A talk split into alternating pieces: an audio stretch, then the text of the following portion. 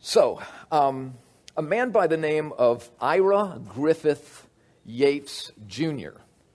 Uh, he lived from 1859 to 1939. He grew up in a cattle ranching family, but found himself in the grocery business in West Texas.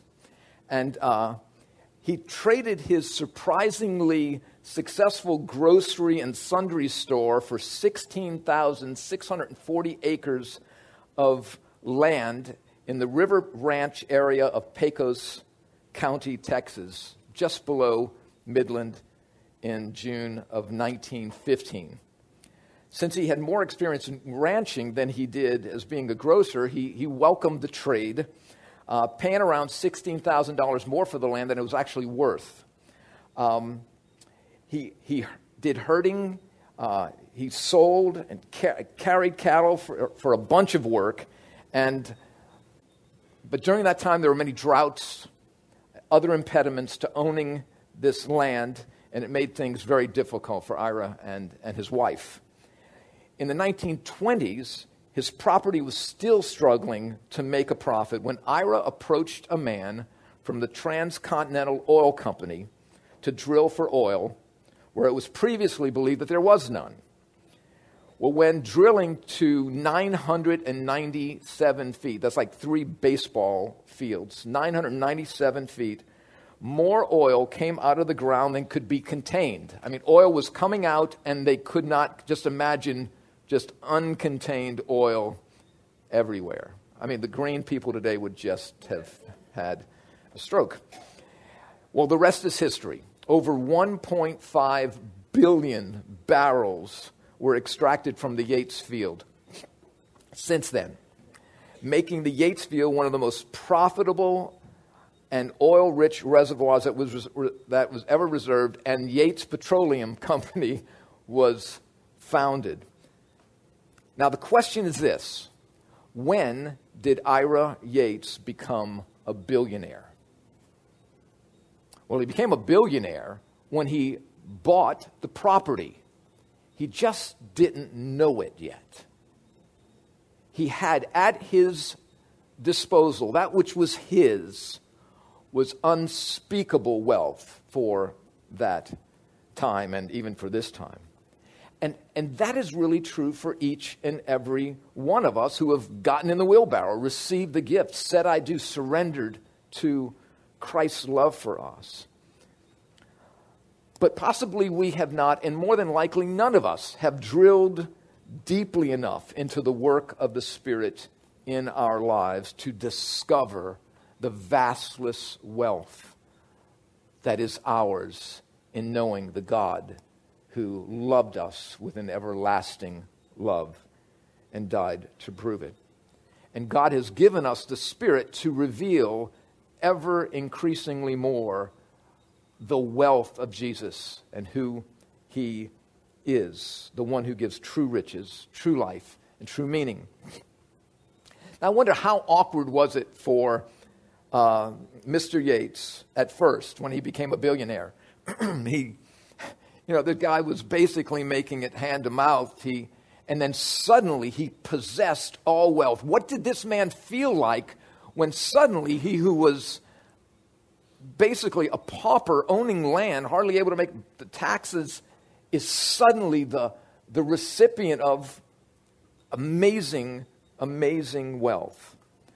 Well, you know, we talked about last night that every discomfort zone is a former comfort zone that needs to become, that we need to step out of to find more discomfort that becomes more comfortable, that we grow and grow and grow in that. And God wants us to grow more and more comfortable, and yet always amazed that we are called the children of God, and such we are. We fit into God's kingdom by the work of the Holy Spirit, and all of those belonging benefits are ours in Christ.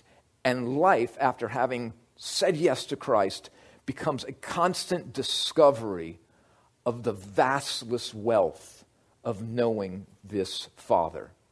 So we, we looked at the story of the prodigal. It's really interesting that when this this sinning son of his comes home, what does God, what does this father do? He doesn't listen to his son's confession. He immediately, because of his vast love, knows the confession because the son has come. The son's not coming. He wasn't coming home for a loan. He knew this. I mean, could you imagine what this kid smelled like? Can you imagine? Um, I, I, can't imagine. Um, but, and his father immediately embraces him. His father immediately tells the servants to get him the best robe, put the, the ring on his finger, which is basically just giving him the checkbook back. Just layering on, upon him and lavishing upon him a love that his son did not deserve. But he was his son. And this is the prodigal father that you and I have if we are in Christ. And God in life now is to discover, you know, when, when Annette and I said I do some 43 plus years ago, 44 plus years ago, I had no idea of the woman that I had married and the vastness of love and giving and serving that I would be the recipient of. And the more we get to know this God, you, you and I will find. It wasn't like, remember, did I tell you guys the, the, the, the airplane analogy? Did I tell you guys that? I know I told our table that. Did I tell you guys that? Okay, I'll, I'll, since Annabelle, if you guys, y'all don't have to listen now, I'll tell Annabelle.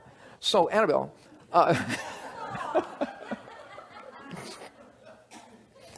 so, but, but here, here's the thing, and, and, and, and forgive me if I've, I've, already told you this, but and I, I, think I told our table this, this story, but when you receive Christ, the, many of the things that, that cause us from, from, to hold back from really surrendering is okay, well, what happens when I surrender? What, what am I going to have to do? What have I signed up for?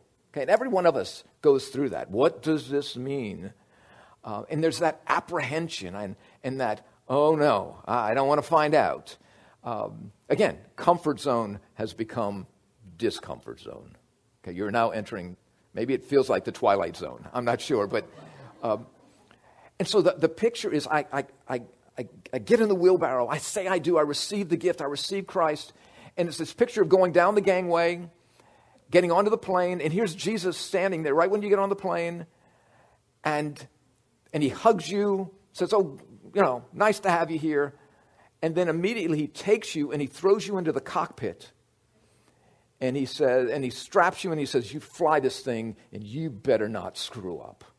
You better not crash my plane. You better not make me look bad. Have I told you guys this story?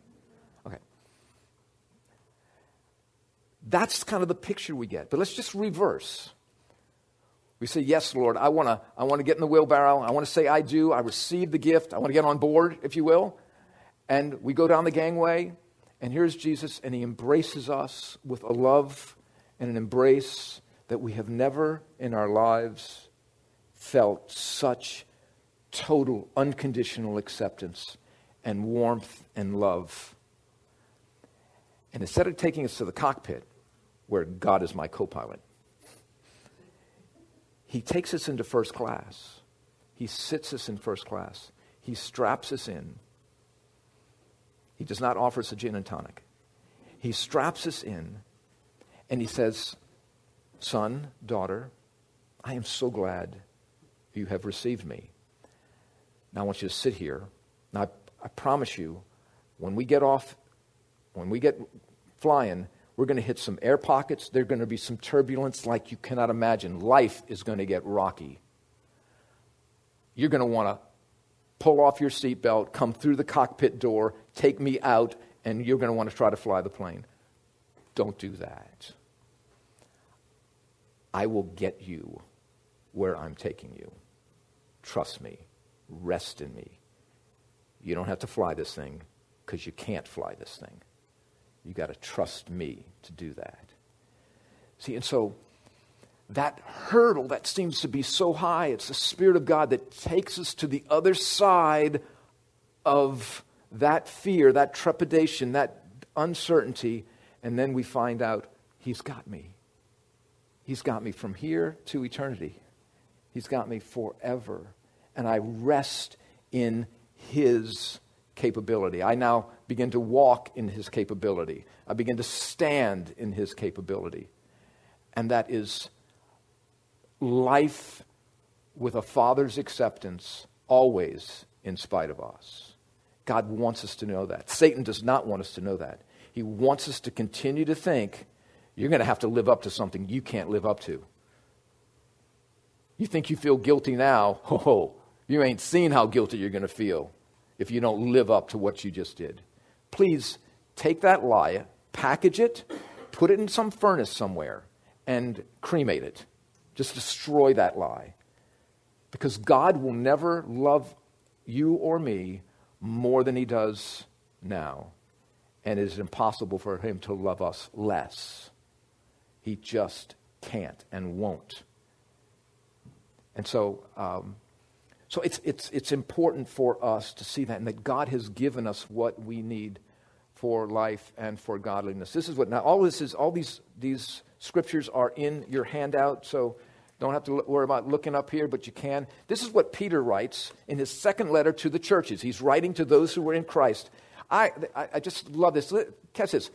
His divine power has granted to us all things that pertain to life and godliness. Okay, so whatever pertains to life and godliness, the scripture says his divine power has granted those things to us.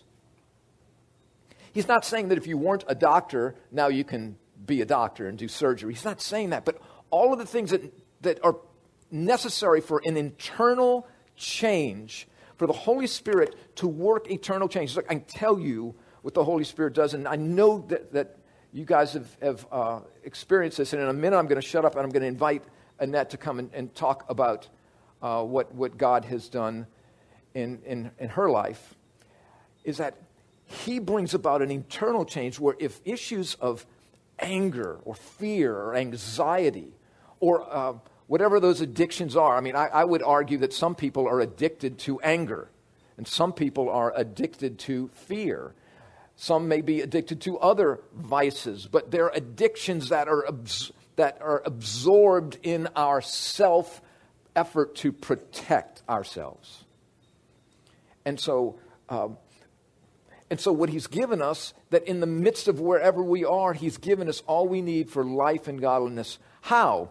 Through getting to know him, through the knowledge of him who called us to his own glory and excellence, by which he has granted to us. You see, do you see the verb tense here? Called us, that's past tense. Granted us, that's past tense. Um, who, where, that, where's that other one that I wanted to see here?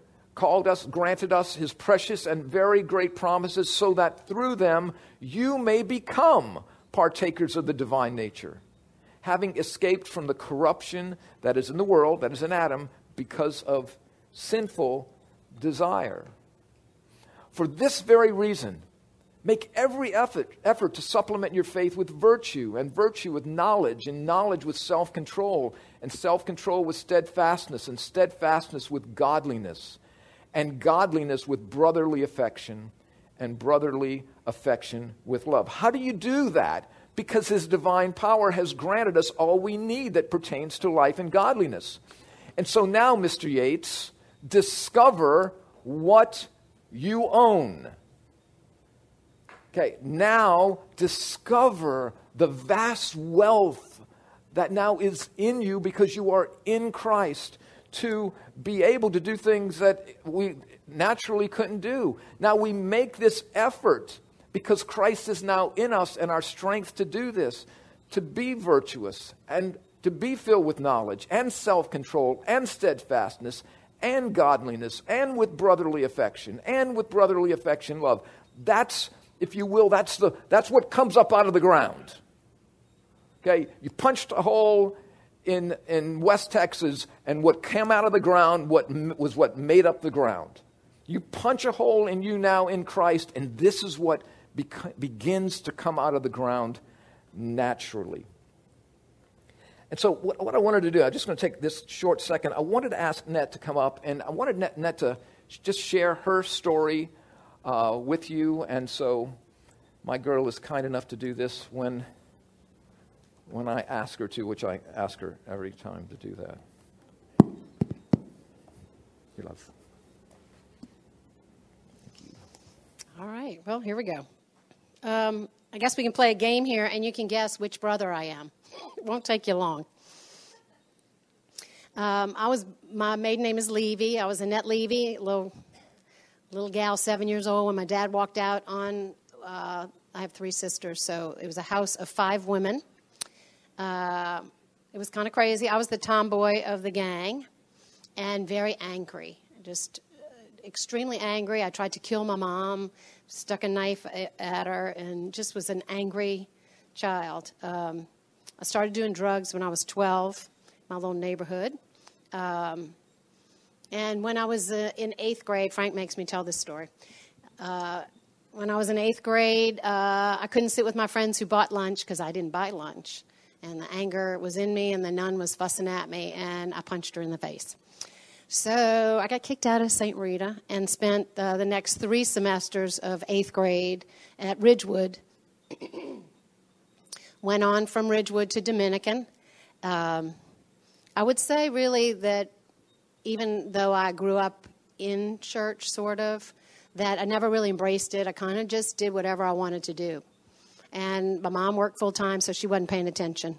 So I was a compulsive liar and a thief. I loved stealing clothes from stores. And um, I just kind of did whatever I wanted to do. Um, I dated, uh, oh, I don't know, I was 16. I was dating a 28 year old, 29 year old divorcee.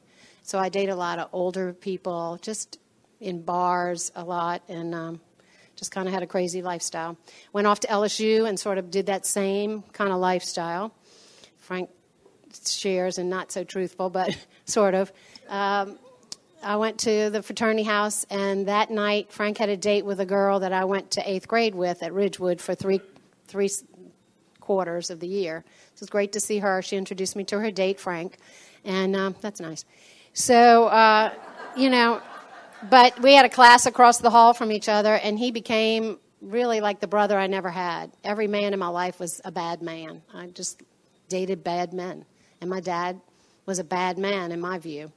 So, um, so Frank became the brother I never had. My mom called him Faithful Frank. He'd do anything I asked. I didn't know that he was in love with me, and that's why he would do anything. But he was a really he was a nice guy. So um, I dropped out of school because I didn't know what I wanted to be. And um, I was dating a bar owner in Baton Rouge. Um, so within 24 hours, I dropped out of school. Then I went to my boss to say I could work full time, and he had to lay me off because I didn't have enough work. So when my roommate got home, we went out and got drunk.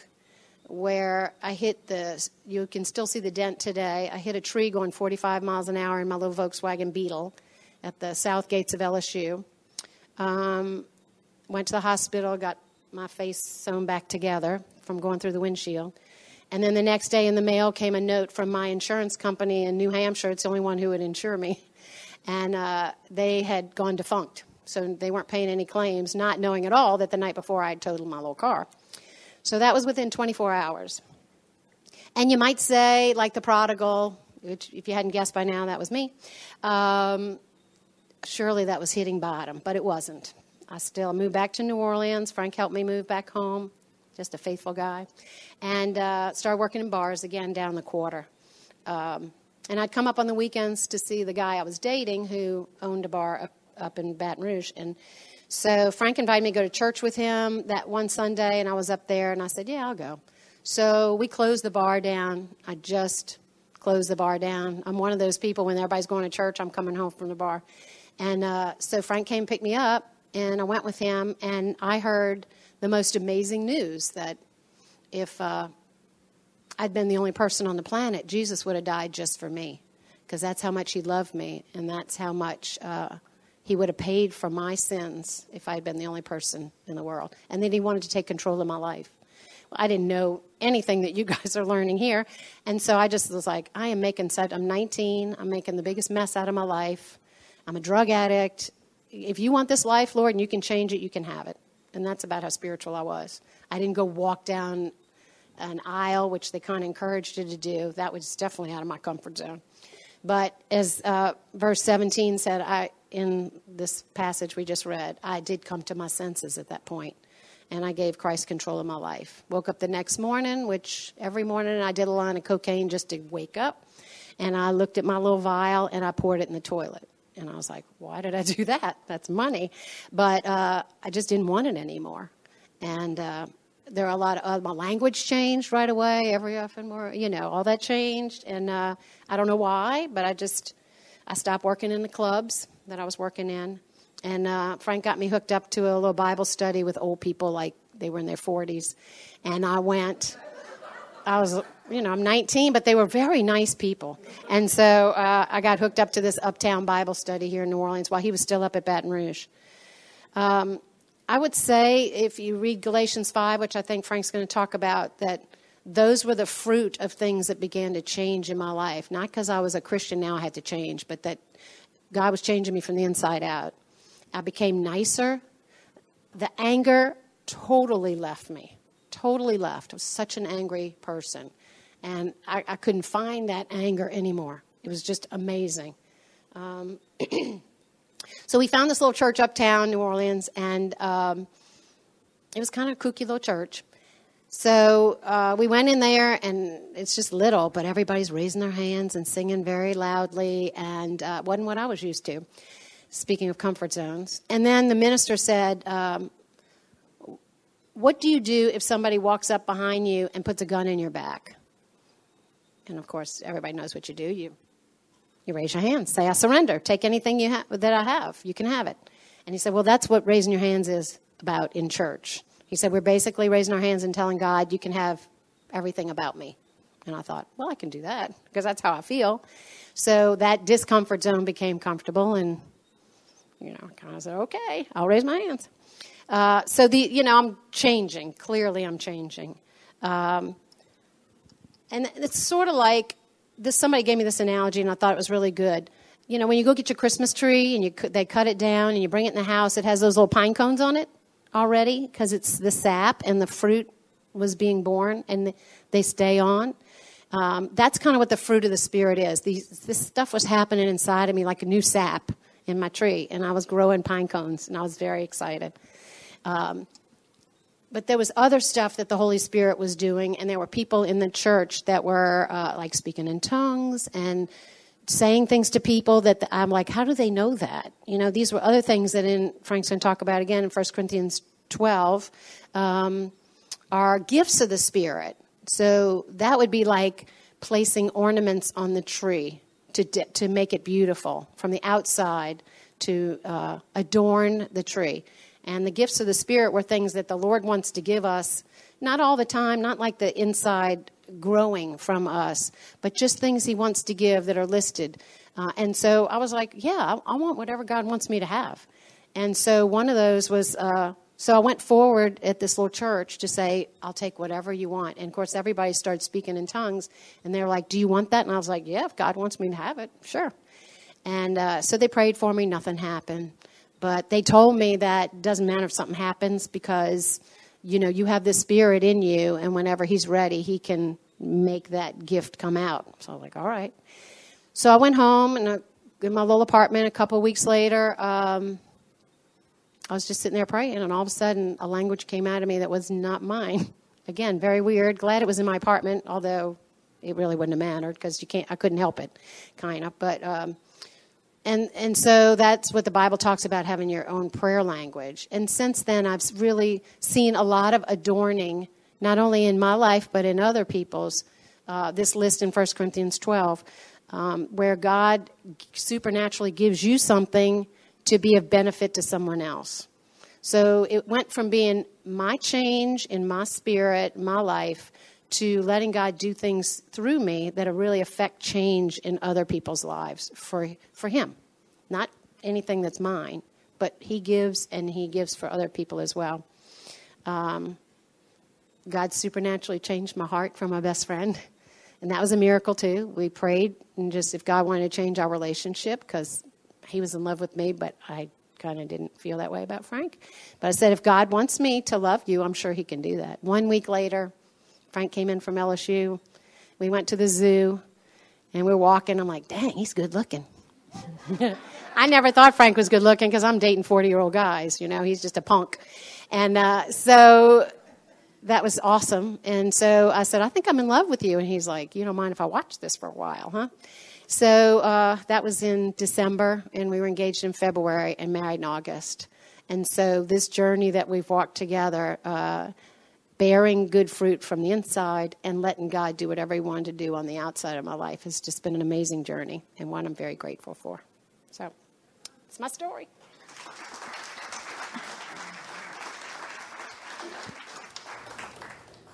Wow.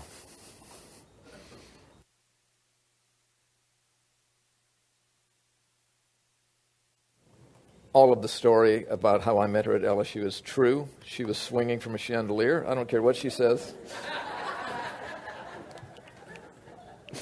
um, but that, again, I, I, I appreciate her sharing that story. And I could, I could drape, I could, I could get Cliff Vogel up here and Bob Swanson up here. I could get any numbers of people up here to talk about how they were filled with the Spirit. And we're talking about supernatural things. And supernatural things look weird in the midst of a natural world. They're supposed to look weird in the midst of a natural world but they become so natural that to not experience God in supernatural ways, you're still feeling like, though I know I've got God, I know the Spirit is with me, I still feel like there's more. You know, it's like, it's, it, it, it, could be like uh, a husband and wife who are estranged or, and they're not experiencing all, they're, they're married, but they're not experiencing the fullness of that intimacy. And and, and how we've said, and I think I said last night, I do is just the beginning. It's just the beginning of not finding out all the weaknesses of our spouse like we think of, though it is that naturally, but as it pertains to God, finding that in us now, as Christ is in us, dwells all we need for life. We're discovering more and more of the riches of him and how accepted we are because of who He has now made us. We're accepted because we're in Christ, not because we're perfect, but God has said, Come on home. Come on home.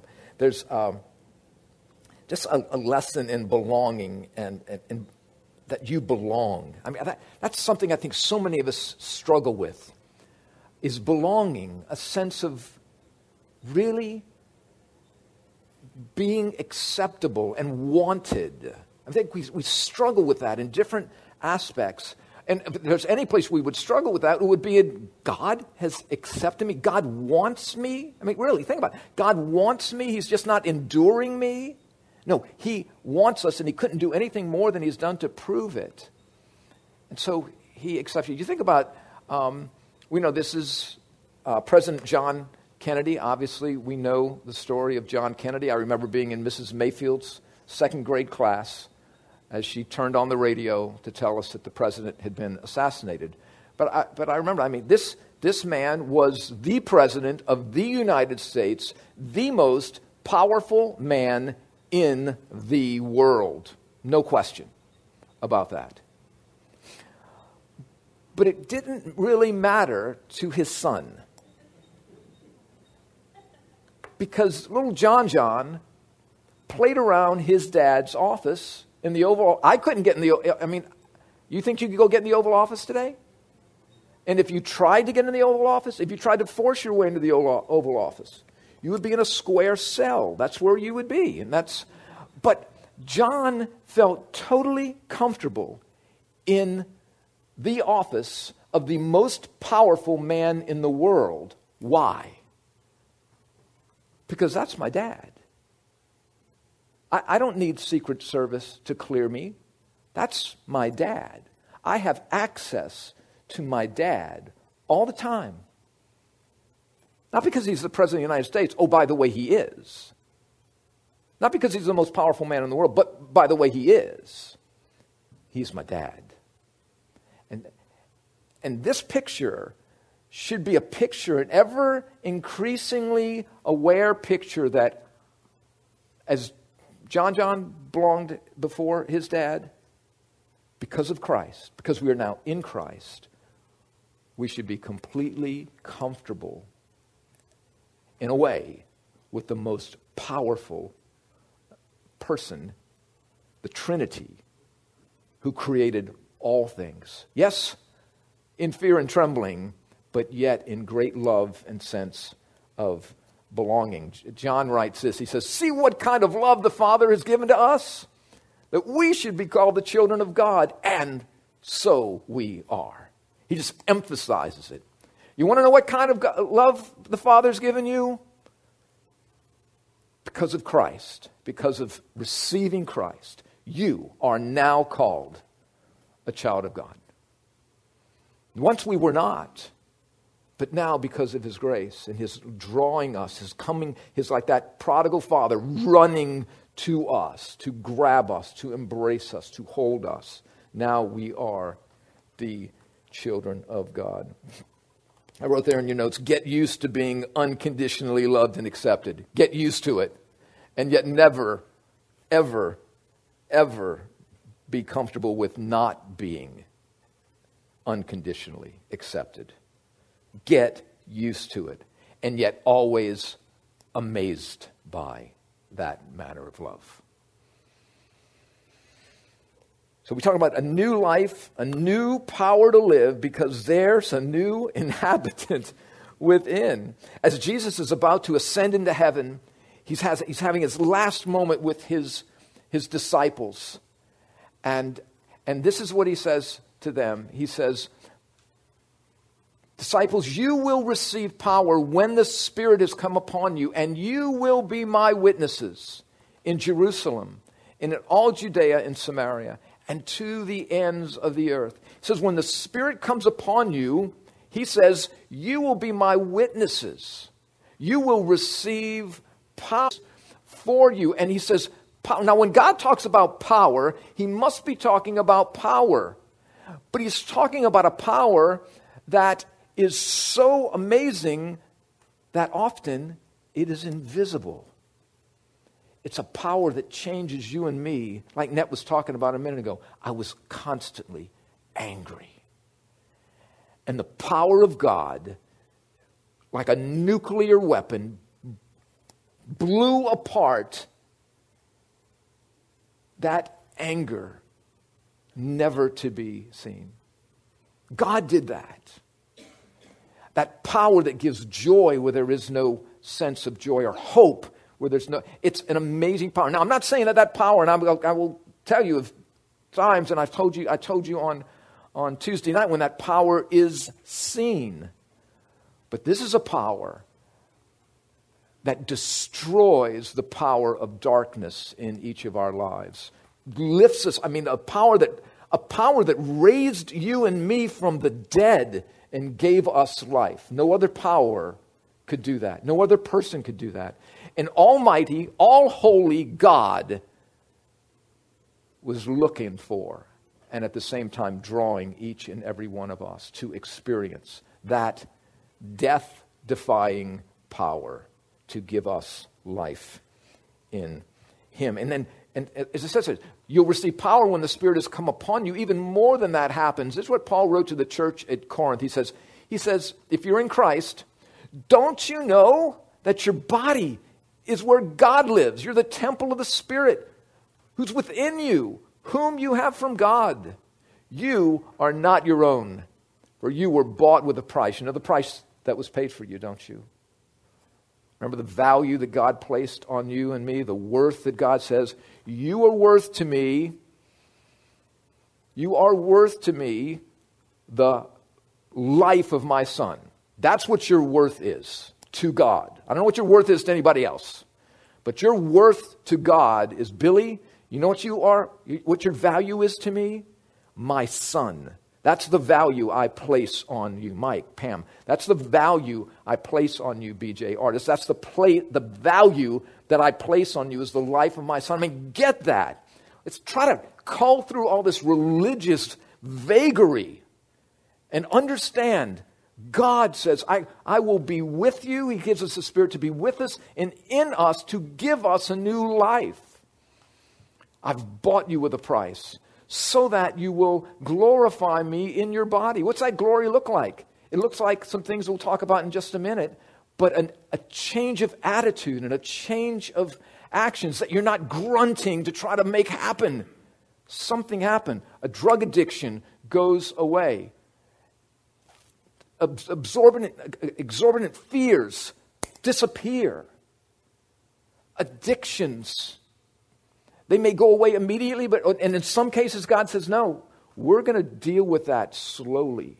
Some things are immediate, but some things He just, just deals with because He wants us not to be looking for Him for a fix. He wants us to trust Him as a Father, not looking for a fix. And then Paul writes to the church at Ephesus. This is in your, your notes as well.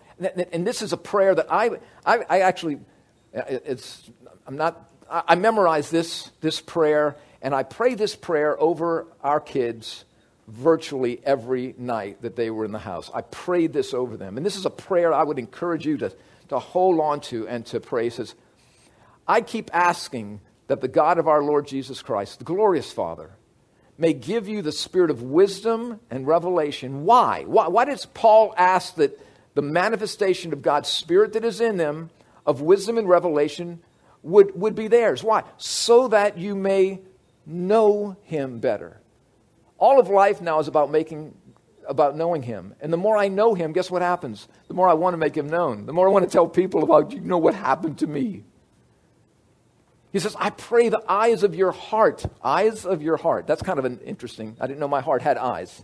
But the eyes of my heart, my internal eyes, may be enlightened, so that I may know the hope to which He has called me. God's plan for my life. The riches of His glorious inheritance. Remember, we talked about that inheritance in the prodigal, that, that, that, that son in Adam wanted just something now. God says, I've got an inheritance for you that is more than you can imagine. The riches of His glorious inheritance in His holy people, in those who are in Christ and his incomparably great power for us who believe. You know what that power is like? That power is the same as the mighty strength that God exerted when he raised Christ from the dead and seated him at his right hand in the heavenly realms. Can the Holy Spirit fill me? Does the Holy Spirit fill me? How can he, what does he desire to do in and through me? How will I be that vessel where I get to know Him more, and the, the more He drills down into me, and the more I open myself to Him, the more comes out, the more life comes out of me. Jesus lived in the power of the Spirit. And it's our only way as well. Remember, when Jesus came, he set aside all of his, his uh, attributes, all of his all of his might, all of his will. He set all of that apart and he came as a man. He set those, and he lived in the power of the Holy Spirit. He lived in dependence on the Holy Spirit. Uh, when Jesus was baptized, right after John baptized him, this is what this is what Luke records. And Jesus, right after he was baptized, being filled with the Holy Spirit, was led by the Spirit in the wilderness for 40 days being tempted by the devil. The Spirit of God worked in Jesus and brought him into the wilderness. And there was a temptation so that Jesus would see and experience, and you and I would have recorded to us how the enemy's temptations are overcome by the power of the Spirit. He was filled with the Spirit, and he was led by the Spirit for 40 days and so that in the power of the Spirit, in the midst of the temptation, Jesus would show us how you and I overcome in the power of the Spirit. And I want you to look in your book, if you would, there. I've, I've, I've, I've written some things here that, again, I hope will encourage you as to what the Spirit of God does and desires to do through each of them. He says, I wrote here, He resisted the devil by the power of the Spirit. He served God by the power of the Spirit. He received wisdom by the power of the Spirit. He ministered to people's needs by the power of the Spirit. He cast out demons by the power of the Spirit. He fed thousands by the power of the Spirit. He raised the dead by the power of the Spirit. He loved all the way to death by the power of the Spirit. All of those things that Christ did, he did submitted to the power of the Spirit as a man, setting aside all of his godly attributes so that we can see and realize more and more that in the power of the Spirit, God desires to do those things through us as well as we are filled with the Spirit. This is what Paul writes to the Ephesians here. He says, he says, don't get drunk with wine. Now, so before any of you go, oh, I guess I can't drink anymore. Um, no, he's saying don't be controlled by it. Enjoy it if that's what you enjoy, but don't be controlled by it. Okay, that word, we think of the word drunk and we, you know, we, we think, you know, something where I can't stand up straight. It's, he's saying don't be controlled by wine, don't be controlled by work, don't be controlled by being a people pleaser, don't be controlled by anything. Don't be by, controlled by your, your, your your, you know, your, your crazy desires to be, to be healthy, to try to never die. Don't be controlled by any of those things. That's debauchery. But, he says, be filled with the Spirit. Be controlled by the Spirit. And address one another in psalms and hymns and spiritual songs, singing and making melody to the Lord with your heart. What he's saying here is the more you are filled with me, the more you desire me the more you desire me, the more you desire me. And the more you desire me, the more you desire me. And the more you desire me, the more what happens is, as God drills down, it's coming up.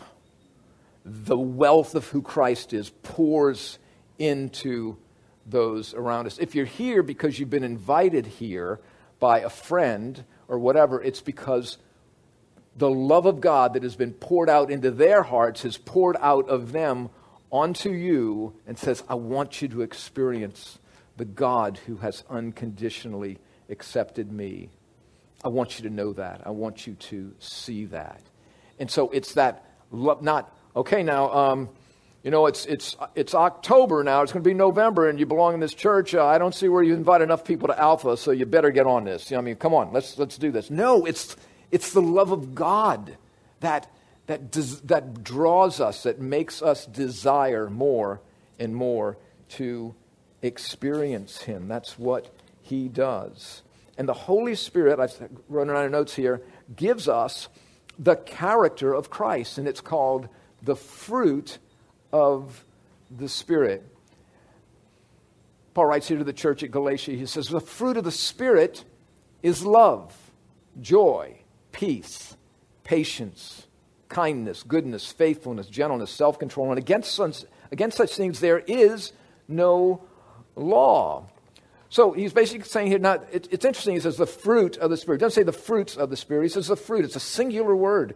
The fruit of the Spirit is love. And I think we could say this the fruit of the Spirit, which is love, manifests itself. Looks like. What's that look like? Well, it looks like joy, it looks like peace, it looks like patience. It looks like kindness and goodness and faithfulness. It looks like all those things. It, it looks like gentleness. It looks like self control.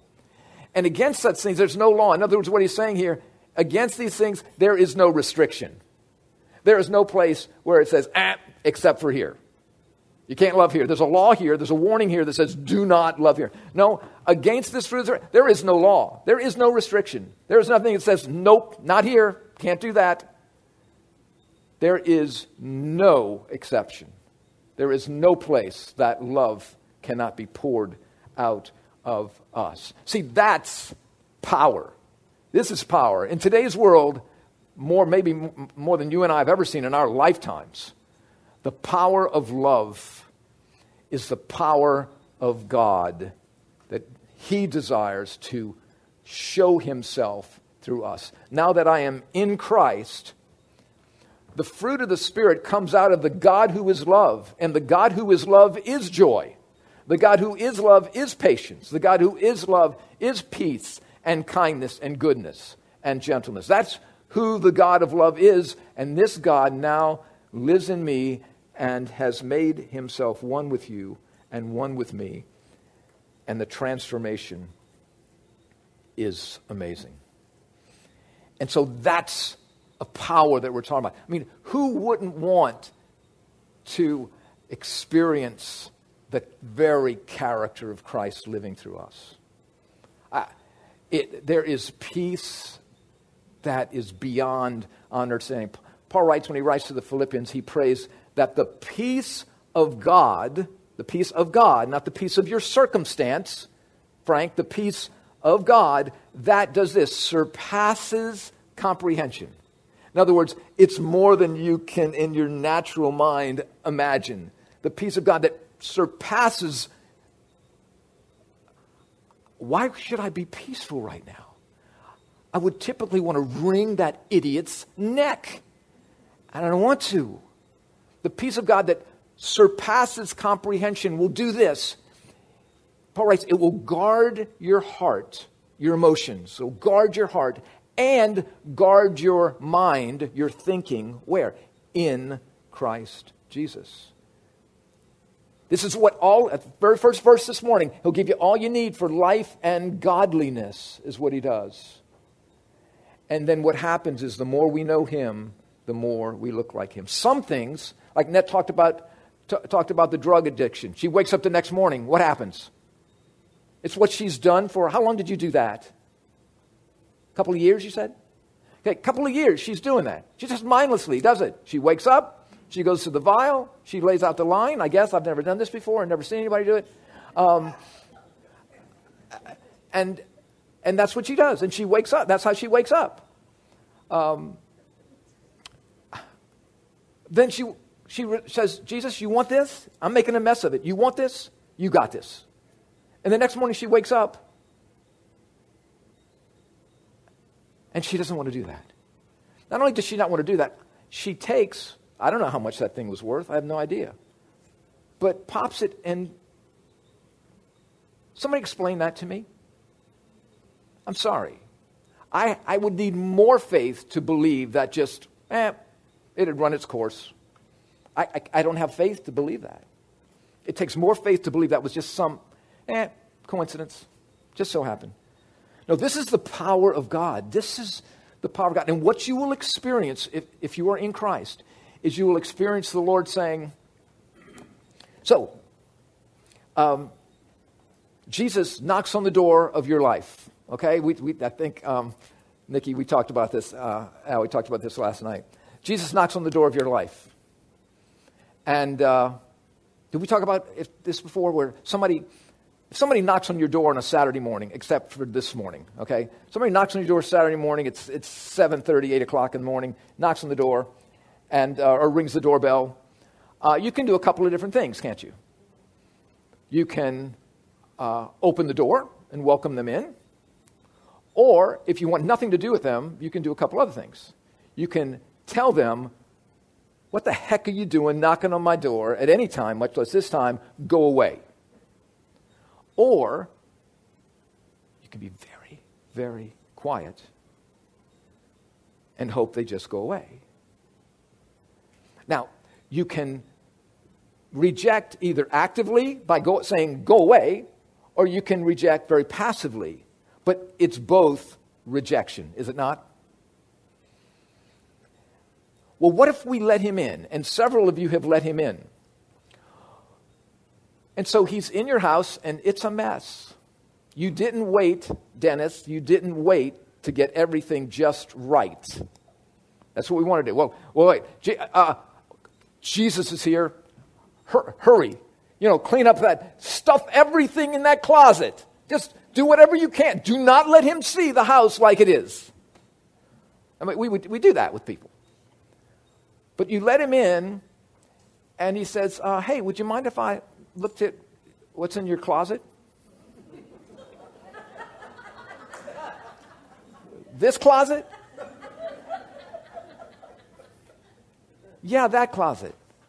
Well, what do you want to do with it? I'd like to clean it out for you. Will you let me? See, what the power of the Spirit of God is that these little areas, these attics, these, you know, the spot where you hide your thousand bucks in a little safe, which if you want to share with me, with me where that is, uh, um, those, those areas that we think are hidden, God knows exactly where they are. And He loves us so much to say, hey, let's, let's go down in the basement. Hey, let's, let's go in the back room. Why? Because he wants us to show, he wants to show us how much more valuable he is than any of those things. See, I'm, I continue to be filled with the Spirit, filled with the treasure of who Christ is when I open the door and say, okay. And just say, or, and what ends up happening, I'm telling you, this is what happens in your life. Before, you can, before he even gets there, you're saying, Jesus, would you, would you take care of this? I want to show you this. Now, of course, he already knows. And, but like a, like a good dad, he'll say, Oh, really? I wasn't aware of that. Um, and he begins to take and he begins to clean up every area of our heart. He comes in realizing there's more to be done, but he doesn't hold back one bit. And when you screw up, instead of him saying, oh, if I'd only known you were going to do that, what is, a, let's just say um, you set your house on fire. Okay? It's just, I mean, I don't know why you do that unless it's a lousy house and you got a lot of insurance and you think you can get away with it. But what's the fireman going to do? Is the fireman, gonna, as your house burns down, going to say, okay, well, Lloyd, uh, let me just ask you a few questions before I uh, put out your fire here. Uh, did you set that yourself? Are you behind on your mortgage payments? Um, how, were, you, were you good to, were you, how, what kind of husband have you been? Is he going to sit there and go through some list? Before I put out the fire in your house, I'm going to make sure you deserve to have me put the fire out in your house. Or is the fireman going to say, Oh, a fire. Let, us go in the other direction. Let's get away from that. A fireman puts out fires. That's why he's called a fireman or a fire person, if you prefer. And what Jesus does when there's a fire going on in our house, he's already there but He is there to put the fire out. If I am struggling with, still, I'm in Christ, but struggling with other issues, the power of God's Spirit in me is to put that fire out. He never, ever runs from our fires. Matter of fact, He rescued us from an eternal one and he will continue to rescue us from those temporary ones that were in Christ. I mean, this is what the Spirit of God does. And he wants you and me to experience the power of his unconditional love in ways that are beyond what you and I can imagine. Certainly beyond our capacity, naturally, to love. He wants us to know that. And so, this, this power of God that's manifest in love that is beyond our natural ability to understand and looks like joy and peace and patience and all those other things is just an ever increasing awareness of the reservoir, to use Mr. Yates' oil analogy, the reservoir of the power of God in each and every one of us. And so there's what's called the fruit. This is called the fruit of the Spirit. It's really, it's just the character of Christ. But the Spirit also comes and He gives gifts. And this is in your booklet. It's not, uh, it was just too much to type into a PowerPoint. I, I um, but look what it says here. This is Paul's letter to the Corinthians.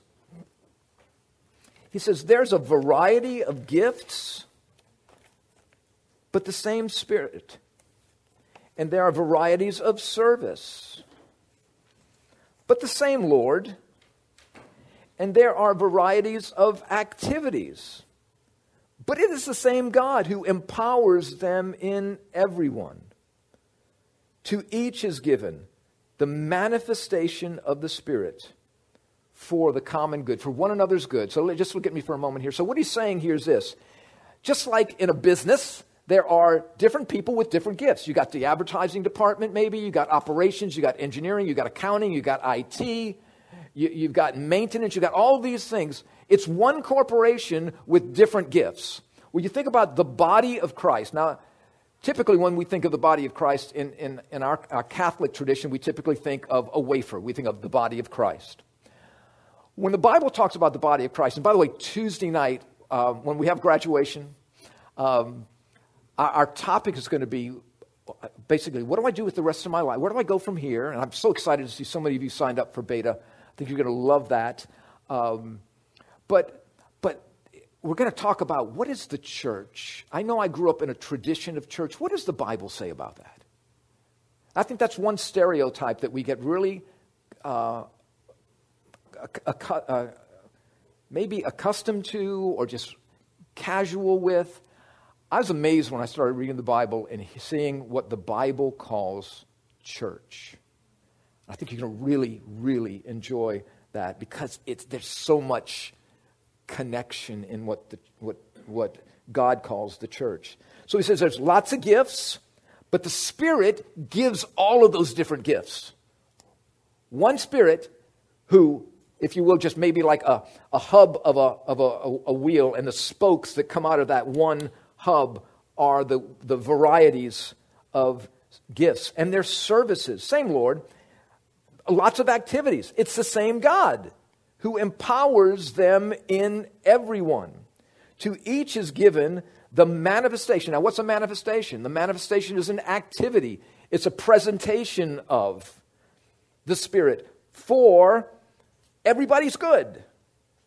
For to one, here's one of the things that the Spirit does He gives an utterance or a gift of wisdom an utterance of knowledge. This is meaning that where there is wisdom needed, that is beyond natural wisdom, the Spirit of God gives wisdom to experience that. Or a word of knowledge where there is ignorance and knowledge is needed, the Spirit of God gives that through us. I mean, I was, you know, we were talking at our table a minute ago. My brother was talking about just a, just a, a sense that he had about our stepfather who wasn't supposed to be back for weeks suddenly he, he has a sense that I think he's going to be just showing up any minute now. We had, had no idea, and he just shows up. And I mean, those are kind of things, I think, just kind of dots of evidence that God gives us. I'm, I'm working here. Hey, remember, pay attention. I'm working all around you here. And those things kind of come back to mind, and you go, whoa, was that God? And so, wisdom, insight, knowledge that you, that you just naturally don't have. Um, faith. I mean, we could go through these, I'm sure, at your tables, and you could, and I could say, okay, somebody give me an example of when the Spirit of God gave you, gave you wisdom, gave you knowledge that you did not have. Um, uh, to another, the gift of faith by the same Spirit, to believe when there just seems to be no hope. That is a work of God's Spirit. So many times I've experienced that gift of faith where it just didn't make any sense to have faith for that. To another, gifts of healings by one Spirit. I, I and I, I, I, think I gave you guys some examples of, of healings that took place. You know, healings from PTSD, healings from the inability to have a child. We talked about that. Uh, healings from uh, allergies. I was beset by allergies and just got so angry. I mean, I had to deal with my anger and my allergies. All of I had to do with I was AA, I guess, angers and allergies. Um, and just, I'm driving. I, I, hope you guys don't mind that I tell these stories. But um, I'm just driving, and I'm so, I really, I'm, I'm, I'm in the car, just, it's, it's March, I guess, you know, and I, I just played golf. I do not play golf, so don't invite me. But um, I just played golf because it was, the day before um, a wedding that I was standing in. And I got home from the, from the playing golf, and the wife of uh, one of the guys I was playing golf with says, she said, Frank, what's happened to your face? I said, well, it's the same face I've always had. I'm not sure what you mean, but there was just pollen had gone in my eyes and had just dried onto the side of my face. It's like, oh, this is embarrassing. Um, but just sneezing and sneezing and sneezing. And so the next day, where I'm bringing chairs to the reception, and I'm having it out with God. I mean, I'm what he endures. It's like, I can't understand why I should have to deal with this. just. Um, but that's what I did. And, and, and all of a sudden, I, I, I can't explain this to you. This is supernatural stuff. This word of knowledge comes to me and he says, Thank me for your allergies. Oh, sure. Yeah. Thanks. Thanks a lot.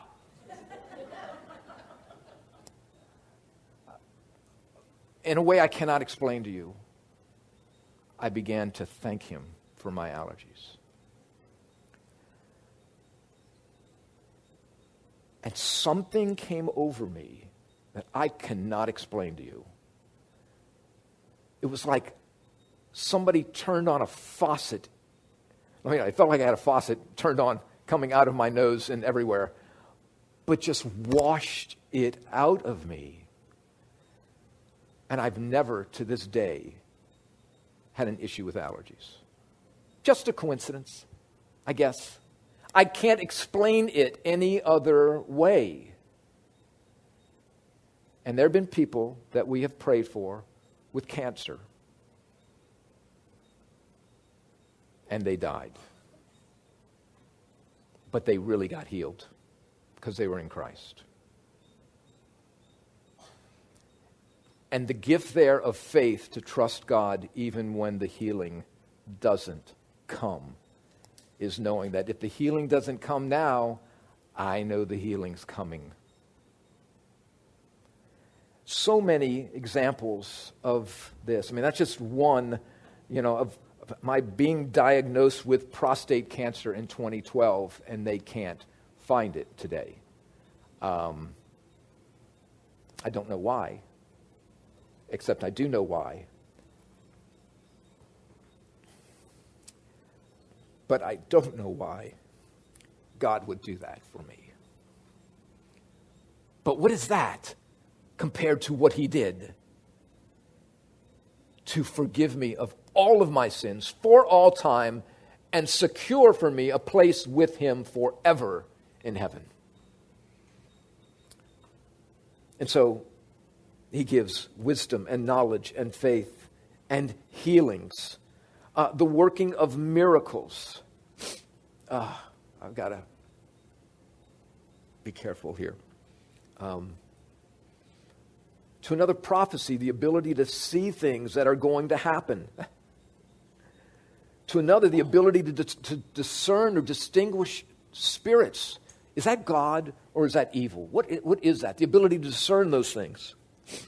Uh, to another, it's, this is, you know, this, this tongues thing seems so weird. Just seems so weird. But if you think about it, what is the most unruly part of us? that thing right there. That thing.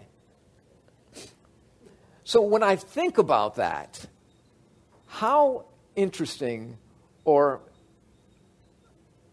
I don't even know what word to use, how interesting would it be that God would say, I want your tongue? I want you to sound like a little child. You're going to sound like a little babbling child. But that faith, to sound like a babbling child with that gift I give you, is a language that speaks to me purely from your spirit. And then, even when it's used in a, a public setting, God then works through the Spirit to give an understanding of what that tongue is. It's not like somebody can translate Spanish or French, but it's, it's that, in a way, that type of thing, the interpretation of that communication. And he says here, all these are empowered by one and the same Spirit who apportions to each one individually as he wills. And so we, Paul goes on to write in the 14th chapter, hey, earnestly desire these spiritual gifts.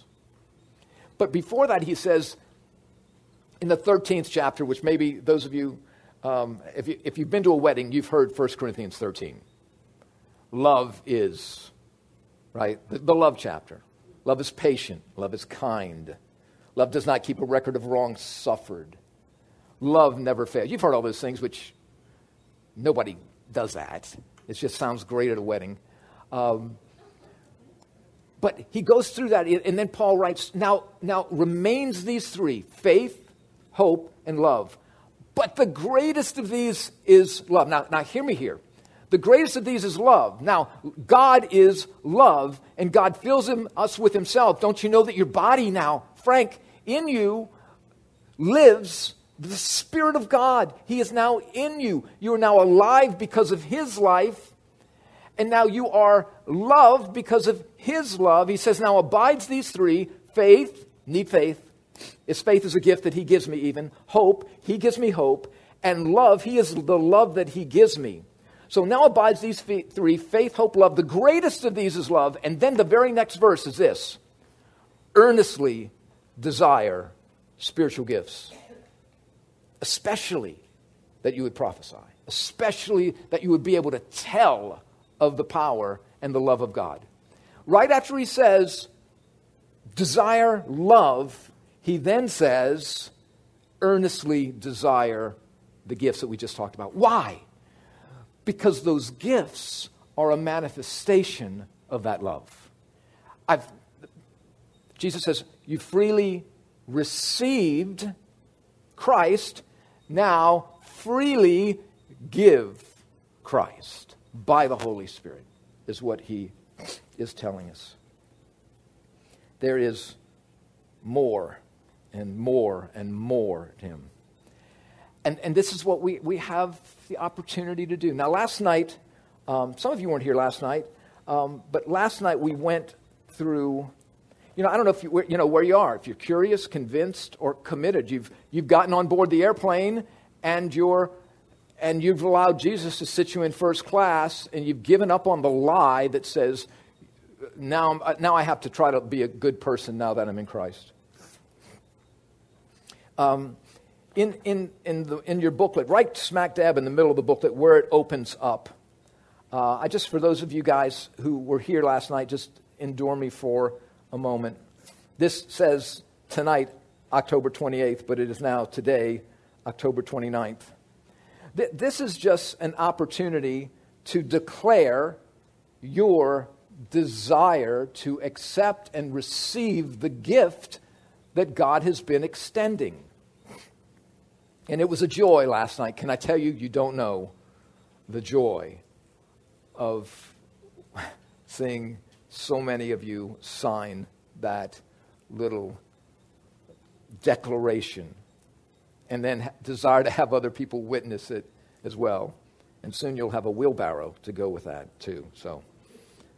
But this is what it says. He says, I declare I mean, this is the this is the this is how how the Spirit fills us is by being born of God. Say, so just cross out tonight, October 29, at whatever time it is. I declare the surrender of my life and the confession of my need for Jesus Christ to be my Lord and Savior.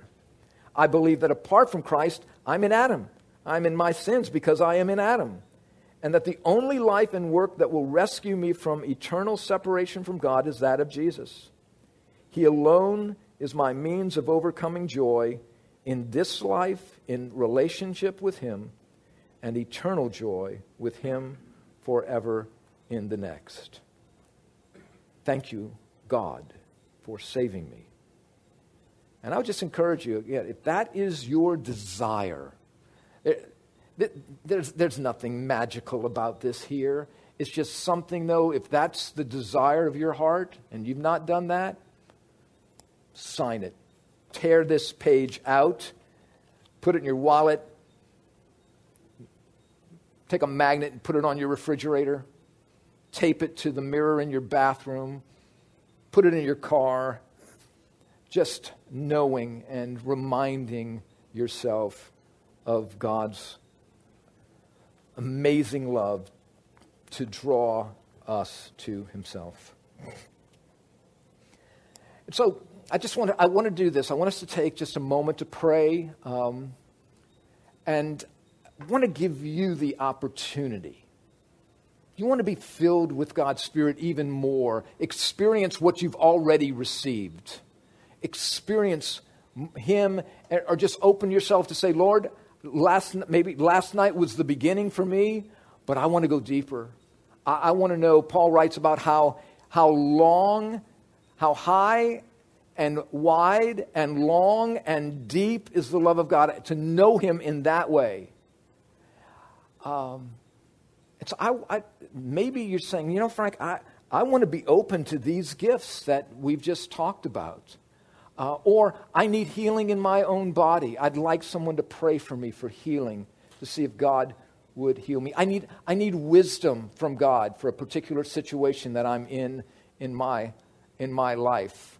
Uh, I, I, I just don't know. I'm confused. I need to discern. There feels like this, this darkness is around me, and I, I want to be delivered from that darkness. I need the ability to be able to discern those spirits, and I need, I need faith that God will deliver me. I mean, wherever, as I'm saying those things, I'm, ho- I'm hoping and I'm trusting that those specific things that we're talking about are things that are coming into your mind right now. And if they're coming into your mind right now, I trust it's because God is coming, is bringing those things into your mind and say, hey, okay, put down the pride, pick up the humility, and let people pray for you. Or put down the pride, pick up the humility and pray for someone else. You talk about getting out of a comfort zone. Uh, this, this is that opportunity as well. So, um, if, if you have that need this morning, and I know every one of us could raise our hands, I, I could say, hey, yeah, right here. Um, let's take advantage of this moment. Let's not let fear inhibit our greater desire to allow God's Spirit to punch a deeper hole in us so we experience more and more of the riches of His life and His grace in us. And so I'm going to pray, and, if, if, if you'd like for us to pray for you in any way this morning, I, you've got a sick cat we will pray. I was about to say, we'll pray for the death of your sick cat. No. Um, if you have a. If, if you have. Again, I, my apology to, to, cat lovers. I truly apologize. I, I, I, grew up with cats. My brother can attest to that. We love cats. Um, but whatever it is, so I'm saying, not that that's a small thing, but whatever that may be, if it's for someone in your life that you know is hurting, let, we'll pray for them. But let's just say, okay, God, I'm going to do this. I'm going to let you take me deeper. I'm going to trust you right now. And here's the thing everyone is for you. Okay? There's no masks. Okay? You just be you. And everyone in this room loves you. Everybody in this room desires for you to experience the God that we have experienced. And so I'm just going to pray for a moment. If you want prayer, just say, Here I am. Again, do that. Break through whatever fear that is. It may be, you know, Frank, I, I, I want to know Christ. I'm still holding out. I don't know why I'm holding out, or I don't want to hold out any longer. Today is the day. I'm going to write today, October 29, at 11 29 a.m. I, I want a wheelbarrow. And God will do that very thing. So let me pray, and then I will ask you to respond and let these folks in this room who love you and desire for your growth, just like people that came before them desired for their growth in knowing Christ, to experience Him. Father, thank you for um, last night. Thank you for this morning. Thank you that, Lord, again, you are the initiator of all of this, Lord.